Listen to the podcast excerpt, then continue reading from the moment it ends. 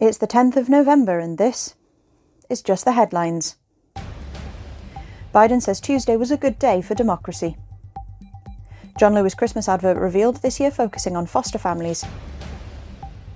Paul Allen's art collection brings in 1.5 billion at auction.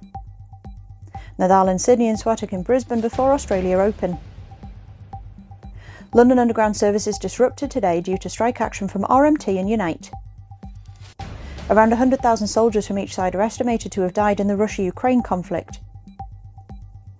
The cost of living crisis has driven food banks to a breaking point, with around 1.3 million food parcels being given out in six months. Senior Ministry of Defence officials told The Guardian that Penny Mordaunt was forced to deal with a security leak during her time as Defence Secretary, believed to have come from Gavin Williamson. Record number of people having to wait over 12 hours for a bed in A&E. Man jailed for life after ex-partner dies 21 years on from Reservoir Dogs attack. National civil servant strike looms as 100,000 vote for industrial action.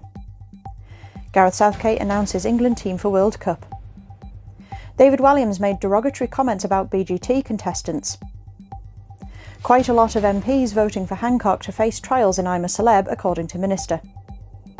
Russia aiming to turn Kherson into city of death, warns Ukrainian official. Blind woman forced to leave Premier Inn Enfield at night after staff accused her of having a fake guide dog. KFC has apologised after an app alert sent to customers in Germany urged them to commemorate Kristallnacht by eating cheesy chicken. The NHS is facing a tripledemic of COVID flu and record emergency service pressure this winter, the Health Service Medical Director Sir Stephen Powis has said. Conspiracy theorist Alex Jones ordered to pay an extra $473 million in punitive damages for Sandy Hook lies.